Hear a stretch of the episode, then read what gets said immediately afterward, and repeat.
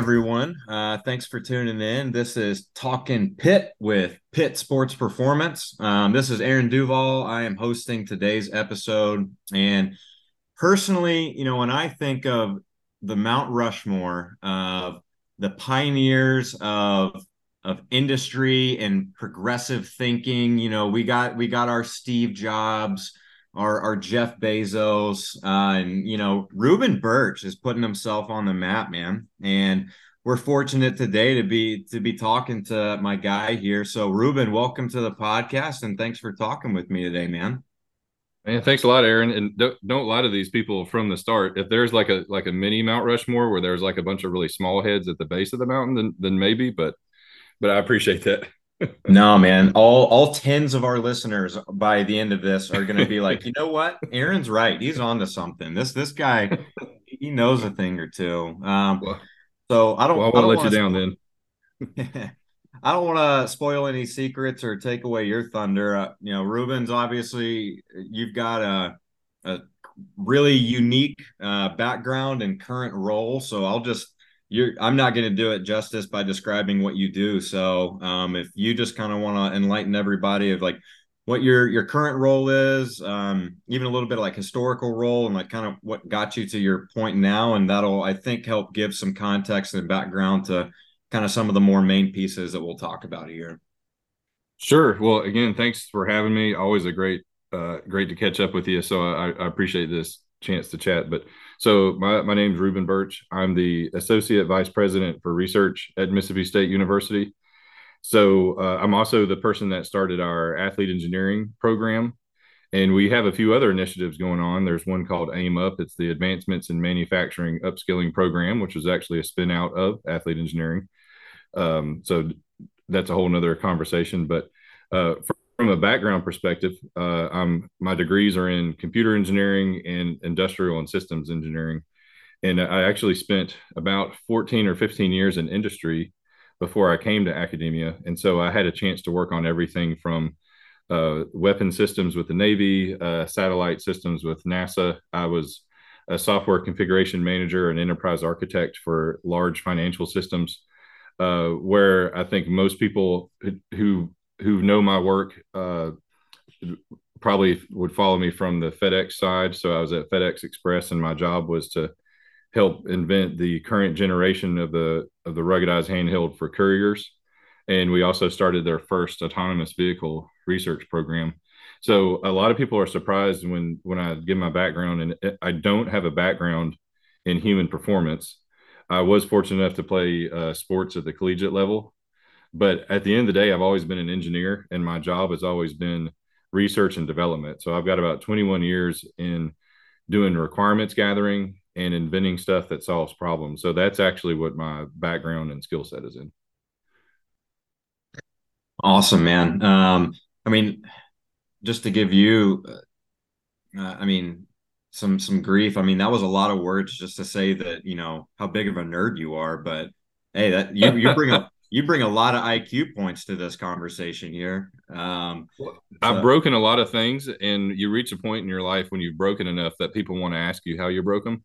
So I think that's probably what I bring most of the table. But you're right, I am a nerd, which means and and no professor can answer a simple question in less than 20 minutes. So you know how that works. no, so um, I mean, yeah, just to, to Reuben's point though, a, a really I think diverse background from like uh, the the slew of guests that we've had on this podcast, um, and even like people like in our world. I think the the practitioners that like you know people like me like talk to on a day to day basis um, are we're all pretty familiar uh, or have pretty cliche and familiar backgrounds relative to one another, but uh, kind of the I think the, the skill set that you bring to the table and the initiatives that you push, which I know we'll get into in a minute, um, of kind of the stuff that you know I know you and I have collaborated on and other projects that you've done, um, is really what kind of draws a lot of interest and um, has garnered a lot of success on your end too. So, um, yeah, I I will gladly uh, nerd out with you every opportunity I get. So, um, let me let me tell everybody about your engineering moment and I'll, I'll never forget. And so uh, t- just to talk about how multidisciplinary you are aaron. So we were I think we're out on the dock fishing, and we were talking about uh, wearable tech and other and uh, like data science and those types of things. And and you you made the comment like, I feel like I want to reverse engineer this, and you paused, and you're like, I'm sorry, is it acceptable for me to say reverse engineer this? And uh, like, yes, absolutely, it's very acceptable. yeah, I didn't know if that was like like cuss words in like the the professional realm of like actual engineering, or if like strength coaches just have like bastardized that term on their own, and like smarter people like you were like, oh, okay, strength coach. To, to date, out, out of meeting like many of the strength and conditioning coaches across the country, you were the, you were the only one that's ever said reverse engineer this, and so oh, perfect holds a special place in in my memory. well, I definitely stole it from someone else, so I can't take credit. But um, well, kind of moving into like, you know, going into like kind of how I guess not only you and I, but like just you have partnered yourself um, uh, with the like athlete side of things as well. Um, something, uh, at least from my perspective, I know that's kind of flourished on your end has been this, uh, you know, athlete engineering uh, movement initiative uh, program now. Um, can you give some context as to you know like how do you define athlete engineering and really how has that evolved uh, into the program it is now at Mississippi State in particular? Sure. Uh, and like I mentioned be- before we started recording, so this this week I was at an Air Force pilot human performance conference and we've got a lot of really strong contacts and, and friends in, in that network. And and i was being introduced by someone in the air force to someone else in the air force and they're like oh man athlete engineering. It's like if you were to combine and merge human factors into human performance.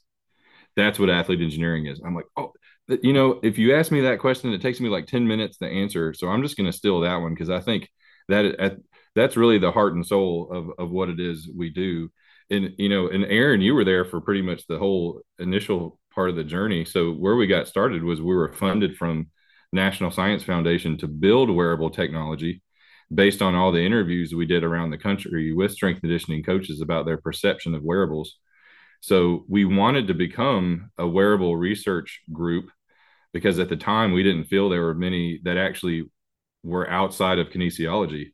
I think kinesiology is a great place to have a wearable research team, but I think it's really valuable to to blend that with all your different flavors of engineering and even fashion design and textiles, right? Because you still have someone has to want to wear it.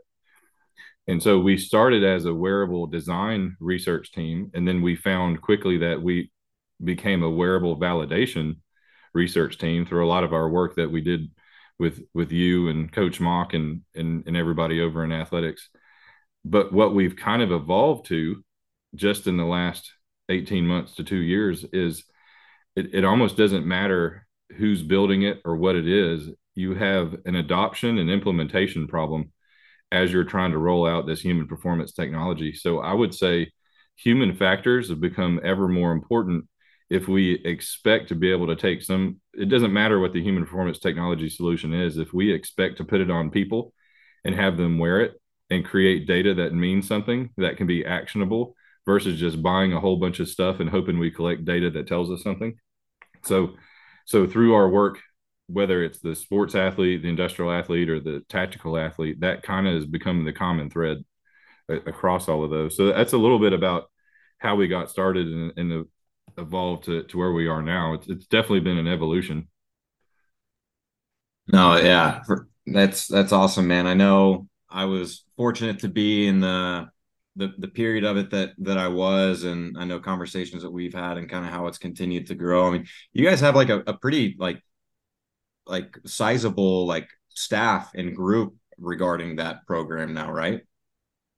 We do. Um, we it was January 2017 it was when we got our first ever funding. It was twenty five hundred dollars to nice. start a working group. Uh, and uh, so we found 15 interested people across campus between athletics and academics. So, so, and I, I mean, we were an idea, but since then we easily have 50 people uh, every semester uh, whether they're students or faculty or coaches or even people outside of MSU who are critical partners, and, and they could be, again, uh, you know, Columbus Air Force Base is right down the road. You've got uh, community colleges that kind of represent that industrial athlete. We've got friends in the governor's office that really help us out, help us understand kind of the workforce training element. So, you know, it, there's easily 50 of us any given semester. And in the lab itself, you know, we may have uh, 10 people pretty regularly helping out with with studies you know whether they're full-time research engineers or phd students or undergraduate students or faculty. Yeah so what does that what does that lab look like now? Because i know um it it, it's i guess for lack of better words formalized a little bit more here recently within the last uh, you know year or two. And um what the like what kind of projects um or i know like starting off, it was very geared towards like the the wearable tech uh, and, and things associated with that. Like, is it still kind of primarily surrounding that? Like, what kind of projects or research are you guys doing with that lab? What does that look like? The, the research in the lab has evolved some from what you've seen it, especially in the new lab. Uh, we were we had a lab space over in the Center for Advanced Vehicular Systems. Uh, we now have our own separate lab, so we're kind of our own entity now, and it's about three times the size. Uh, we have multiple motion capture solutions. We have the markered motion capture, the the markerless motion capture. We have kind of R and D maker spaces for electrical and computer engineering. So like soldering, electrical work, 3D printing. Uh, we incorporated all of the textile te- testing equipment. So you know everything from sewing to abrasion testing to uh, you know saltwater testing to you know recreate the effects of sweat. So so we have it's truly an interdisciplinary lab now. We, we had multiple lab spaces. They were all spread out and we, we now have a space that's big enough that that brought it all back together. Um, we we've started partnering a lot more with with one of our other centers the Raspet flight lab. So they do a lot with drone research. So we're looking at you know portable markerless motion capture type solutions for military uh, based on their interest. But one thing that we've we've added is we won some grants and we now have a Grail system, which will allow us to do clinical work. So we have fully instrumented treadmills and slip trip fall harness for various perturbations and a virtual reality surround, so we can put them in any virtual environment while we study that you know lower body closed kinetic chain.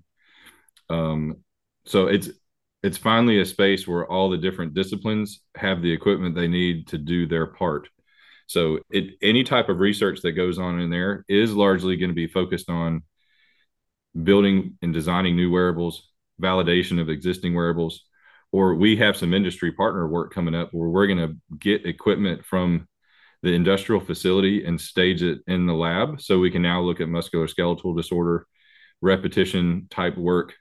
So we can do it in the lab and then go into the field with the markerless system and do you know do delta comparisons there. But a lot of the work nowadays has been outside of the lab.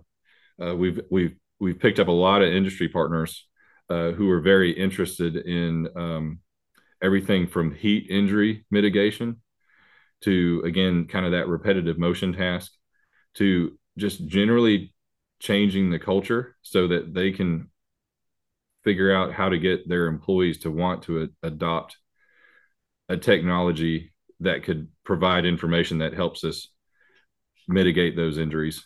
Um, and then any work we do with a military base, obviously we do that on site at their base. So we've got some graduate students that we've kind of tried to position out there uh, to, to work, whether it's pilots or or whatever. Um, let's see, and and still doing stuff with the sports teams, like like always. There there we actually have our own strength coach and he he's our primary liaison between uh, the the academic side and the athletic side, and uh, he he's been a great help.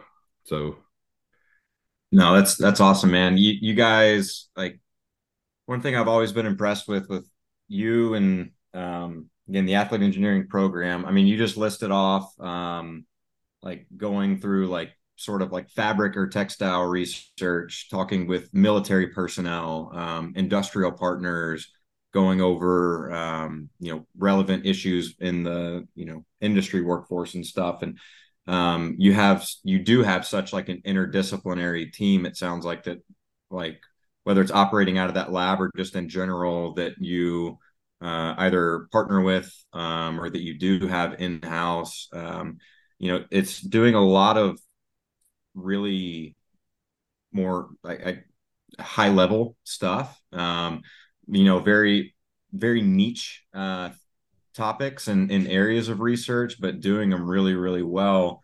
Um, and you know, I I think one of at least from an outside point looking in, like one of the reasons I feel like it's gotten to the point of where it is is just uh, you know you and, and your team's ability to to really kind of foster the relationships of like all those different interdisciplinary parties. Um, I mean, again, you're you're talking military personnel, um, the academic side. You're talking the the strength coaches there on campus. Like, how like do you have a strategy or like what's what's your process about like going about kind of establishing and fostering those those relationships with all those different like interdisciplinary parties? I think it's two things. Um, the the great thing about being in academia is you you can generally assume a lot of people in that space enjoy solving complex problems. So there there's generally an, an interest by all people to do something that matters. Um, everybody on my team came from some other background other than academia. You know, they already had a background in, or at least a lot of hands-on experience with industry, military, or, or sports, or even medical and so they understand the value of uh, you have to have a sense of urgency. Uh, can't everything been be a 10 year science project? There's room for those, right? I mean, those are valuable. But if you had a problem yesterday, waiting 10 years probably isn't feasible. And so, kind of having that sense of urgency mindset. Uh, and then the other thing I think just comes from over two decades of R&D experience. And the main thing that I think any good R&D professional remembers is that you have two ears and one mouth for a reason. So that that ear to mouth ratio is critical when you're gathering requirements.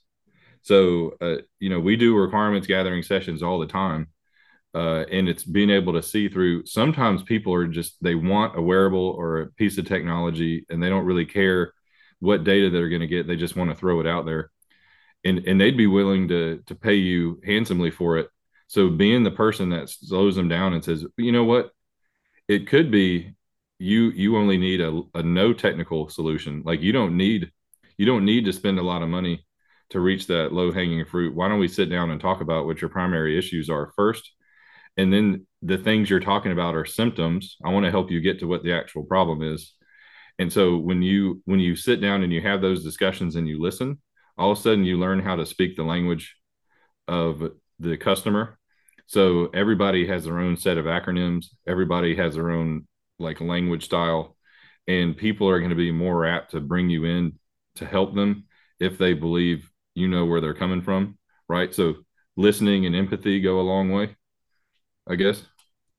Yeah, no doubt. I mean, you talk about like I mean, again, a, a, lot of the people or different types of personnel that you're mentioning, and like a lot of the things that they have in common are those uh, the aspects like the sense of urgency and wanting to get things done and the fact that like we all have like certain problems or issues too and whether we realize it or not like whether it's the industrial athlete or the tactical athlete or a you know collegiate athlete like a lot of us are sharing the same genre of problems and sounds like you're kind of like you you've done a really good job of being the catalyst to helping all different parties kind of navigate those problems. Um, what what are you what do you think are like maybe some of the um I, and I know I can think of a couple on my end from my time at Mississippi State, but what are a couple different problems that you think um, like you and your team have like helped solve? Like, what has been like some of the the bigger success stories that come out of it, and um, why do you think uh, uh, some of those success stories were successful? Like, um, was it the you know just the people involved with it? Was it the resources you were able to garner for those problems or for that research? Um, you know what uh, what what are some things that come to mind there? Well i think i mean the big biggest success was being able to create a wearable research program at a school that didn't have any wearable research while building a partnership that has stood the test of time between athletics and academics and getting everybody on all sides bought in on why it's important and making it really like a, a, core service of the university. So I think being able to come in and, and build something completely new that didn't exist before, it's hard. It's hard to build something new. And then what's even harder is sustaining it uh, it wasn't a one and done or we didn't just do it for a few years and then it ran out of steam we you know it keeps building steam and we keep finding partners and we keep finding ways to help people so so creating something new that helps people is i don't know that's kind of a generic answer there but getting to that point where where people see us as a helpful service is nice and then the, biggest product of it all though is we have a student pipeline uh, where students come out and they themselves are interdisciplinary. They, they may it doesn't matter what the, their degree is in. Could be some flavor of engineering or kinesiology or, or fashion design, but they all leave with an understanding of how to run a study. They uh, leave with an understanding of human performance, of human factors. Uh, engineers, for the first time, probably learned how valuable fashion design was right? Tell me anywhere else where an engineer is going to go around and brag about how they know about fashion design. I haven't run into that, right? Uh, we we have engineers that can sound like to some degree kinesiologists. Oh, strength coaches that'll sound like engineers. That's probably the biggest one. Never heard of them. we we were doing uh we we had an on-site visit with both Keesler and Columbus Air Force bases they were doing uh, some of their executive leadership training up here, and they wanted to go over. This is a few years ago. They wanted to see all the sports facilities because you know why wouldn't you? Uh, if you don't normally get to see how that sausage is made, right? And so we were in there with the basketball strength coach at the time, and he wanted to give them a presentation on the cognitive aspect of training. And so he, he went through a PowerPoint slide, and uh, the uh, the wing commander leaned over, and they're like, where do you find these strength coaches that have engineering degrees? And I'm like, oh yeah. for, nice. for the record, he didn't have an engineering degree, but you wouldn't have known uh, based on how effectively he was communicating cognitive engineering concepts. So, so I may, I may have to hang my hat on that one, and we're going to have to send this podcast over to Georgia, where he is currently, to so that he can, go. so that everybody can know uh, what his skill sets are. So, but there you go, man. No, that that's great. And I backtracking a little bit, I, I love the way that you kind of described like um one of the successes uh, of the program is essentially like being a, a, a core service like of the university itself um, from I think both an, an athletic and academic standpoint. Um, you know, when we I think there are a lot of a lot of schools that um, uh, many schools that want to say that like they do a good job uh, with um, you know partnering uh, their their campus side and the the academic side with the athletic side, whether that's through collaboration, actual um, you know projects, uh, funding, grants, um, just general relationships, and um, you know I, obviously you and and you guys are doing it really well. Putting you a little bit on the spot here, but like, what do you think, like, for the schools that, or like, uh, programs that may not have that yet, but have that desire of like, you know, that that willingness to collaborate or, or build those partnerships um, between uh, the athletic academic side. Like, what advice would you give, like either like the athletic side, uh, the people like me, the strength coaches, or like the engineers on campus or the professors what kind of uh, advice would you give them on like how to foster that uh, collaboration?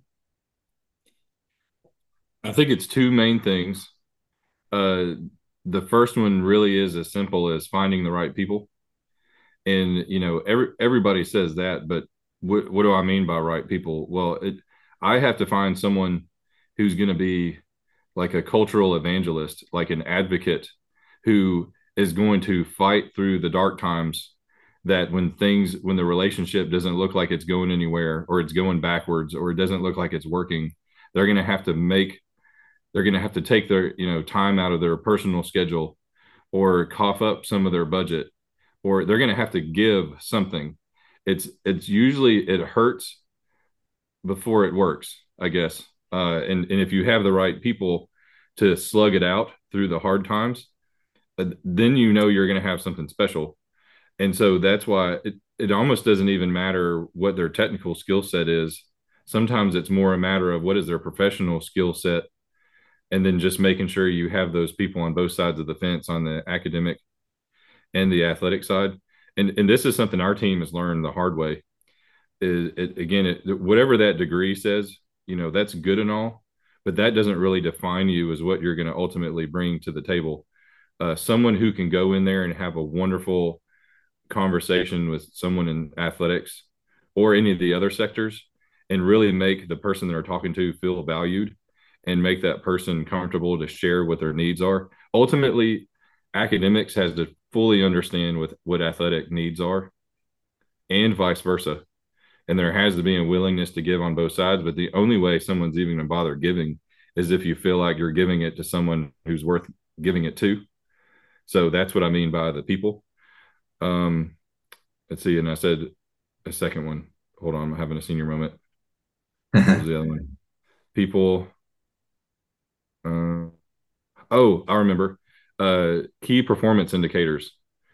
Everybody has to know what everybody else's KPIs are. So you can usually make assumptions that you know what a coach's KPIs are. Uh, for you, it, it's not necessarily wins, right? It's health and safety of the student athletes. It's mentally healthy students. It's students who are excited to compete and capable of competing. And ultimately, you get judged in wins and losses probably based on how your career goes. But in, in terms of why you got into the field in the first place, you specifically, right? I mean, you care about people and you're trying to give them the best quality of life, both in competition and after, right? So so most people can generally understand or assess what the KPIs are on the athletic side. The athletic side often does not know what the KPIs are for the people on the academic side.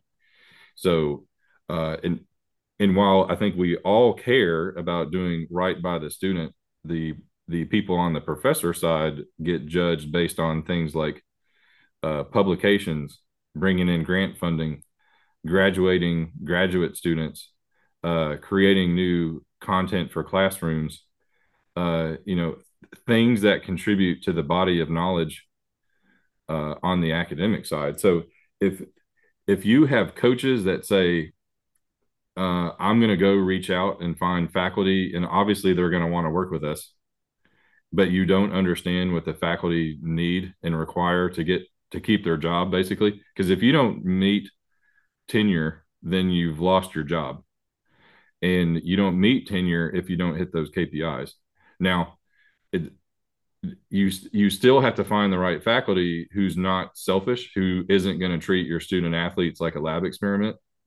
All those characteristics are still really important, but here's why it's important. You either have one person on one side has to care enough to give a both to give enough for both sides, or you have to find one person on either side willing to give a little bit and that means being able to learn how to talk to each other early on. Because i remember watching your facial expression when you would meet new engineers and new engineering students for the first time and you're looking at me like what the hell did they just say?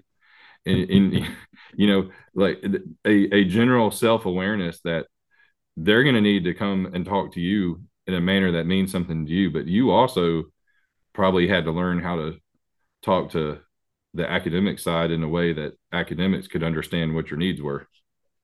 Yeah, it's definitely a give and take, and you know, I, I maybe in the field of athletics, or you know, especially like the Power Five level, like we get caught up in like just uh, kind of our, our immediate responsibility, and like it's it's easy to look at anything uh, that I don't know that that's different to be like, oh, this is a roadblock or a detour and or just extra steps for me. Like I don't have time for that. Um, when at the end of the day and i saw it and i went through it um, with with those students you know where it's like is if you have that willingness to you know be a little more give and take um like at the end of the project or the end of the day like the the reward is is going to be a lot greater i mean um i know one of the the kind of subsets of of the program or maybe subcommittee of it we'll call it was the report automation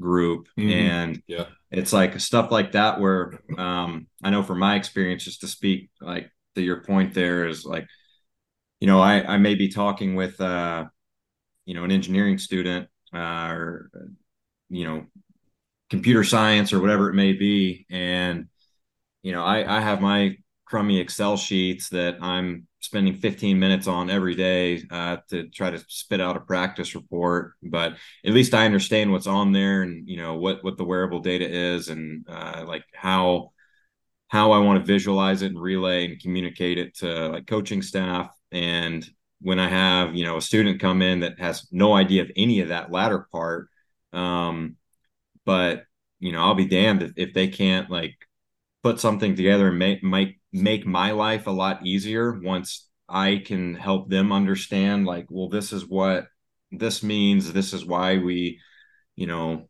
want to talk about this or why we want to emphasize this just to give them a lens into like our scope of practice. Then like after a while like it it ends up paying dividends in you know both time and relationships. And i think both parties can can get a good win out of that. Um so you know, I, I, I can definitely agree to as as someone that has seen the the benefit of uh, that that partnership between athletics and academics, and we have it right now at Pitt too, and we have a a, a great setup. Um, and I don't want to go off on a tangent and talk more about that, but like uh, again, just generally speaking, I know the benefits that you can reap for that are are are great. So um, you know, there's a there's an industry term. I think it's co-mentoring. So, uh, like when you and I work together, or me and any other coach, again, I don't have a background in human performance. I've come to know it pretty well over the years now, but I'm still, I will never be a strength coach, and I should never be. No one should ever come to me for strength coach advice ever. That let that be the first warning for anyone. I don't know, man. I've seen you in the weight room. I don't know about that. Well, lifting it and is one thing, but putting a plan together for someone else to lift something's totally different. But but you know, uh, you know, just think back to all the conversations we've had. You know, as you're telling me things, I'm learning from you, and as I'm telling your stuff, you're you're learning from me. And and the same is true. Some of the best mentor mentee relationships was when a strength coach would take on uh, a mentorship role of an engineering student. I mean, that is that's the type of like Hallmark movie material right there. You know, where where everybody wins and there and there's a happy ending and those students go on to have you know phenomenal career options. And then on top of that the strength coach ends up just a completely different student right? So you end up with a different perspective. You're more connected to the rest of campus. You know it it everything you do suddenly means a lot more because you're already helping student athletes and, and now you've expanded into the the academic side. So it's a it's a wonderful thing. Yeah it's great man um, we'll take go off on a little bit of a tangent. Um, you know, as you've created a lot of those relationships, um, you've created a lot of opportunities, you know, for for you and for uh, the, the program uh, and for for other people. Like, uh, are there are there any like you know big projects right now uh, on your plate that you're really excited about or willing to share about that you think are kind of big things up and coming for the future of both Reuben Burch and athlete engineering? Man, okay. We have we were funded by DoD manufacturing to work with shipbuilders, right? So the companies that make naval war vessels. And our job is to work with them to define and prototype a heat mitigation wearable. And so that the when you're out on the coast, any coast, and your job is to be like they call it being in the hot box where you're you're the welder and you're putting together the, the sheet metal that'll eventually become the structure of the ship. And you know it's 100 degrees with 100% humidity and you're sitting in that inside that thing, basically using a flame torch, uh, it can get pretty hot, and so heat injury risk is huge. And so we're uh, we've been tasked to put together a technology solution that would help alert to potential issues. But again, here's why I like to think we're different. I could go and just gather requirements on how to build a wearable, which may or may not work within three years. Again, you have a meet, you have heat mitigation injuries today. Waiting three years for a prototype at the speed of the government probably isn't very helpful. It's more helpful than doing nothing, but there's going to be those low hanging, non technical solutions of things we can do that focus maybe more on hydration and nutrition, rest and recovery, uh, creating you know cool down environments that lower that core body temperature maybe even looking at rescheduling. If you're in the hot box for so long you come out after a while. So everyone loves the sexy technology solution and you know what? That's what sometimes brings in the funding but we're not going to overlook those low tech solutions that we can also be recommending uh, another one is uh, we've got some partnerships going on with other like more automotive uh, manufacturing companies, and we're we're looking at uh, designing wearables that would help us uh, track if the assembler workers are ambidextrous.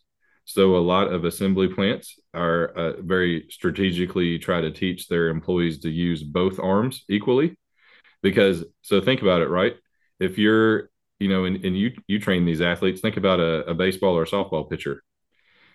If you only ever focused on the pitching arm and you did nothing for the other side of the body, I really would hate to look at that uh, muscular skeletal structure after years of of not trying to even out that workload or or, or acknowledge the fact they have another arm right? Well there's there's a similar workers that go their entire career and never use their non-dominant arm and so just you know think about that. You're pushing a rivet gun and and all you ever do is use your dominant arm. So that what that means is most of the injuries they see are are strains like overuse injuries from the dominant side and also strains because of the when they do have to use their non-dominant arm you know they may t- have to twist and contort their body and and then they get a non-dominant arm or non-dominant side of the body strain. So we're working with some wearable companies now to try to design a sensor suite that can help us assess symmetry during the training phase and mm-hmm. even out on the line so we can make sure I, I don't I don't know if there's a world where every assembler worker is wearing a wearable all the time, but we at least have to do something that collects the data to assess what good and successful looks like, kind of create that baseline, right? You know, you're you and Coach Mock were the one that taught me all about the return to phases. Well, those return to phases are pretty much identical for a uh, industrial athlete who goes out on FEMLA leave, and so it, it's kind of the same the same thing. So that project, the goal there is to kind of get to what we would call smart PPE. Uh, PPE is personal protective equipment, right? So like safety vest, hard hat, steel toe boots, uh, welder leathers, uh, something like that. So incorporating some of these technology solutions in into that. So those are some pretty big ones uh, going on. Um, I'd mentioned the the Air Force pilot human performance stuff, there's a huge resurgence in human performance across all the military. And, and there's no place where it's more prevalent in the pilot training side. So uh, we, we've got a chance to be kind of front line and center in in what that looks like from helping them with the human performance. In fact, you were involved in a lot of those conversations initially when we first oh, started. Oh yeah, that. I remember learning all the uh, the pilot names that I thought they were joking when they introduced themselves, and then I was like, oh, no, that's you. Act you go by that. All right, got it. Good to meet yeah, you, Bones. I mean, that's right. Yeah, some of them have really cool call signs. Some of them, you know, I would want to redo on my call sign, but right, that's part no, of the culture. That's cool, man. Um, do you think like uh, when it comes to like maybe like the the smart PPE or um, if if you were to get more uh, like and obviously like I love the low tech option uh, with like the shipbuilding example. Um, but if if they wanted the the more high tech option, like do you think like EMG is really where a lot of this is trending towards as far as the the data acquisition side, or um, is it do you think it'll go beyond that or what's kind of i guess the primary avenue for a lot of the that research and data acquisition sometimes uh, it's any data at all because no one presently has any in terms of what does a work day look like from a data perspective. Like we we have assumptions about how much they walk how much they bend how much they reach above their head but we don't we don't actually know.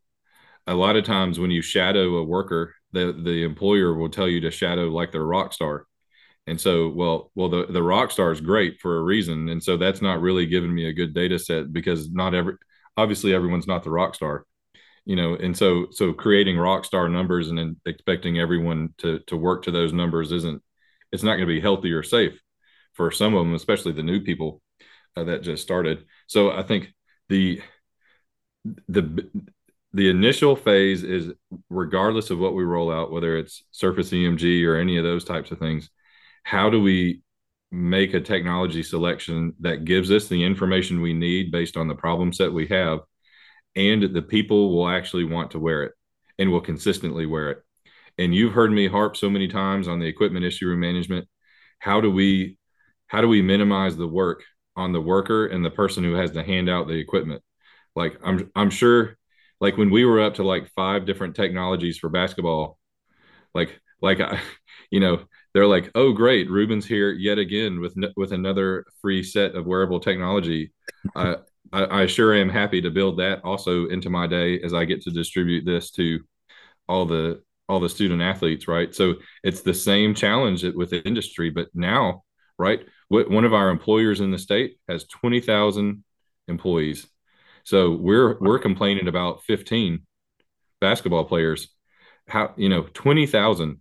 So think think order of magnitude, right? So if I have an equipment issue room window and everyone's required to come up to the window to check out their wearable and that line backs up for 30 minutes, well guess what? And, and it's 30 minutes back up to to pick it up and to drop it off. I just paid 20,000 employees for an hour each day, every shift to do nothing. So if I'm paying them, you know, 20,000 times 15 times 2 times 365 is what I just cost the company by trying to roll out a wearable solution. So I just got I just got super expensive and I probably just got fired. So yeah. I, I know that a different direction from what you asked, but that's the those little things are what matter and why it almost matters more than what the actual wearable tech is. To to your question about the surface EMG stuff, that is data that I would absolutely love to have. We'd be able to tell so much about just the basic biomechanics of work, regardless of the task. We tried to do a study where, uh, you know, there's some products out there that are kind of that surface EMG that's embedded into your uniform. And we did a study with with a manufacturing plant, and these were lower body, right? So basically underwear. And the the hurdles that we, are normally a challenge, we were able to get get past it quickly. Like they were excited to use this. We were able to get them many pairs of many units per person, so they didn't have to take it home and wash it every night. Uh, but but then we ran into problems that were as basic as they're in a large metal structure surrounded by metal working on metal mm-hmm. right and and the device felt the need to constantly push the data to the network, which means the battery lasted for like 30 minutes because it can never could reach a signal. We got no data. And whenever we did, whenever we were lucky enough to get data, the, the company felt it was necessary that the user pair their personal phone with the device. So that means we had to go to each employee to see would they be willing to share their data. And you immediately get into questions of, well, is this medical data? What if you don't like what you see? Are you going to fire me? right? So we had buy-in and interest uh, with a sensor type that we would love to have on the lower body, which is great. So we could look at lower back injury in a place that is known to have lower back injury, and we couldn't get off the ground because we're in a metal structure, and and the company didn't have a team-based app, and they didn't have store and forward technology where it just goes and dumps when you you put the puck back in the device and the charger. So so again, perfect in our mind, a perfect solution, a perfect sensor, one that we'd validated against laboratory gold standards to 93% and trusted it. And we couldn't get off the ground for basic you know, simple reasons. Yeah. I know that's frustrating. And I know, um, I also know you and, and the rest of your team though are the people that are going to figure that stuff out too. So, um, you you guys just keep talking with all the factory people and and figure it out and see where uh, uh again we're we're going to look at that that that same Mount Rushmore and then you're going to be the the head the, the big president on that when it comes to the the workforce either injury mitigation or workforce workflow optimization. Um and I, I know you'll figure it out man well, well somebody's going to figure it out so it might as well be us right so there you go we've already come this far yeah keep rolling man well uh, Reuben, I know I've taken up a lot of your time, man, but um, it's always a, a, a, great conversation when I get to chat with you. And I'm, I'm glad you're willing to, to hop on and share a little bit about, you know, uh, you, your unique role and, and background and skill set. And um, yeah, we definitely look forward to the next time we chat. And um, and yeah, thank you for coming on, man. Yeah, thanks again for having me. Always love ca- catching up with you, Aaron. And for for anybody who's listening has the other questions or they should absolutely feel free to reach out to me anytime. I'd be happy to do what I can to help, right? Because we're, we're all on the same team when it comes to, you know, that team health and safety, right? Is that we used to kid around with? That was real dorky yep. that we'd say. We're all team health and safety, right? So there you go. And I can I can vouch for uh, Reuben's willingness to to collaborate and partner with just just about anyone that wants to um, you know share some of the same values and initiatives that he has. So um, to any listener that would like to get in contact with Reuben, definitely let us know. We, would love to get you in contact with them. And uh, for everyone that did tune in too, appreciate you hopping on. And as always, hail to Pitt. Thank you.